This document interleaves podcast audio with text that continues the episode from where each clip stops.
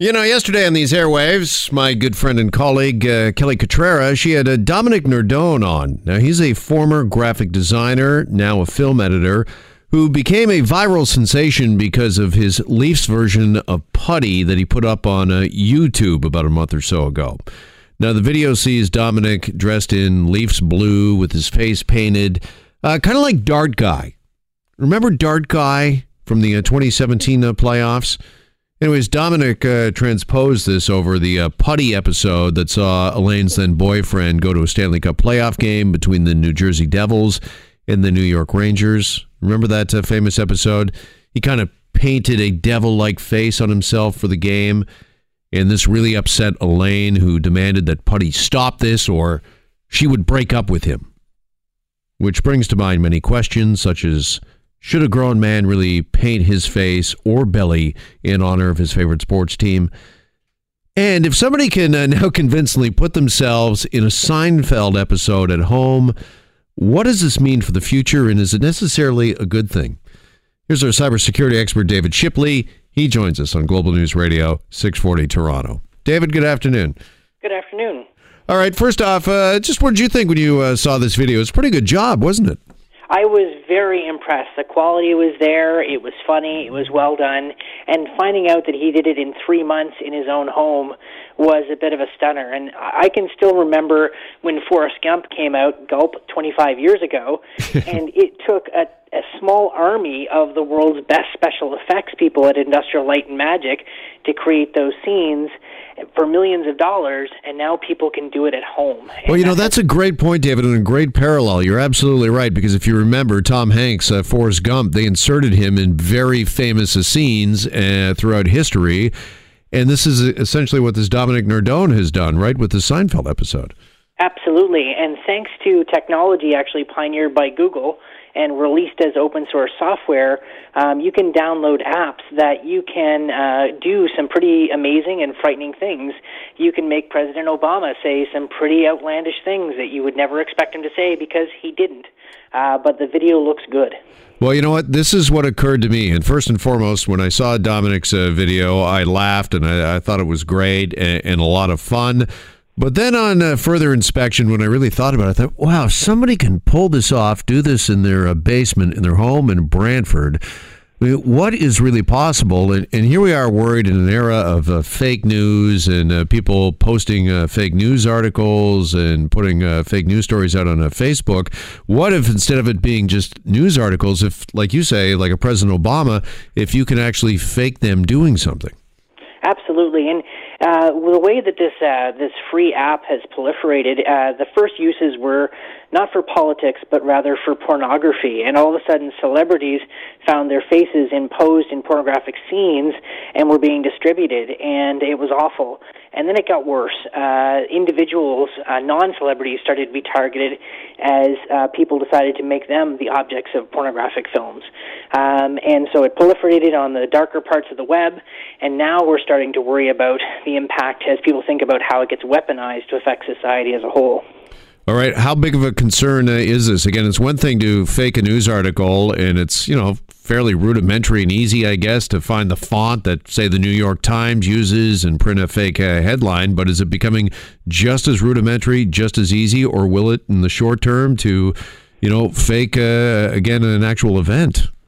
Uh, I think it's getting easier to to do that. And some of the world's leading experts in um, artificial intelligence and video, you know, they're fighting a cat and mouse battle to try and detect these fakes because they're getting so good.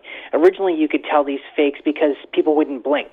Now the artificial intelligence algorithms have figured that out, and they've removed that tell from the videos. So it's an arms race, and it's only going to get solved when legislatures uh, get actually engaged. And in the U.S., they're actually starting to put some laws in front of Congress to look at these issues. But in Canada, which is a hotbed of AI innovation, we are disastrously far behind in regulating this. Do you think legislation or uh, laws? I mean, we're having enough trouble sort of uh, regulating some of the uh, fake news and uh, some of the uh, stories uh, online as it is now. I mean, is this something? Is it, is it possible to kind of put the genie back in the bottle? Not going to be easy, and it's like one of those things where I almost feel like the last 30 years of the internet, we're replaying some of the same mistakes that we made in terms of letting this get so far ahead of us. Um, but there, there still might be time. I think for individuals and for victims, uh, when it's being targeted at them for pornographic purposes, we need to update our legislation and improve our resources for law enforcement. And for society as a whole, we need to start looking at how we can educate the public through things like we're doing right now about this issue. I think it also raises some really challenging things in law enforcement. You know, video evidence used to be a really critical portion mm. of a lot of criminal uh, convictions. And that's going to be really hard to prove, as I think Chrétien once said, a proof is a proof because it's proven. well, uh, a video is not quite proven anymore. Well, yeah, we're all going to ask ourselves can we trust our eyes? Can we trust uh, what we're seeing? Uh, you mentioned uh, President Obama a second ago, and it was a, a year ago that Hollywood director uh, Jordan Peele uh, somewhat famously or infamously uh, posted that video of Obama saying things that nobody ever thought he would or, or had. And it turns out he didn't. It's just that Jordan Peele is very good at impersonating President Obama and was able to superimpose, I guess, his lips and part of his face over the rest of uh, Obama, and it looked very uh, convincing. But as maybe the best defense is when they're trying to manipulate people through very famous figures like an Obama or otherwise, that uh, pretty much everything they've said is already on a record and it's easy to kind of point out or spot a fake.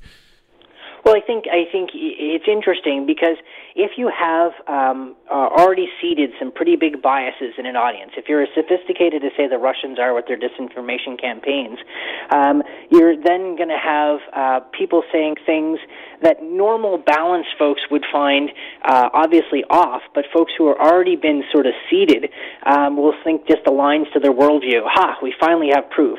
So I think the videos in and of themselves on their own, just out of nowhere, would raise questions, but as part of a plan, planned, executed, and careful campaign, become just the cherry on top of fake news and, and uh, manipulation. We opened the uh, show this afternoon, uh, David, uh, talking about uh, movie studios that are really going after those that uh, illegally uh, download films now and taking them to court. Is that the same sort of thing we need to see when it comes to the purveyors of fake news? Is really to get to who is doing this stuff and penalize them, or is that almost an impossibility? Well, I think there it has to be a multi-pronged strategy. The first part is education and awareness and teaching people once again about critical thought. Um, and then I think uh, where we can, uh, I think it's responsible regulation and legislation over the development of artificial intelligence that makes this stuff possible. I think the third step is the distribution of software like this to end users, that maybe it needs to be regulated and controlled. Um, simply just throwing it out to the wild and seeing what happens is not good for us. And then fourth, I think, you know, a principle of justice sometimes is denunciation. So where we can catch people doing this and can convict them, strongly denouncing uh, the abuse of this technology in society needs to happen. All right. For the time being, it looks like the uh, fake news problem, though, could get a lot worse before it gets better. Our cybersecurity expert, David Shipley, with us this afternoon. David, appreciate the time. Thanks so much. You're always welcome.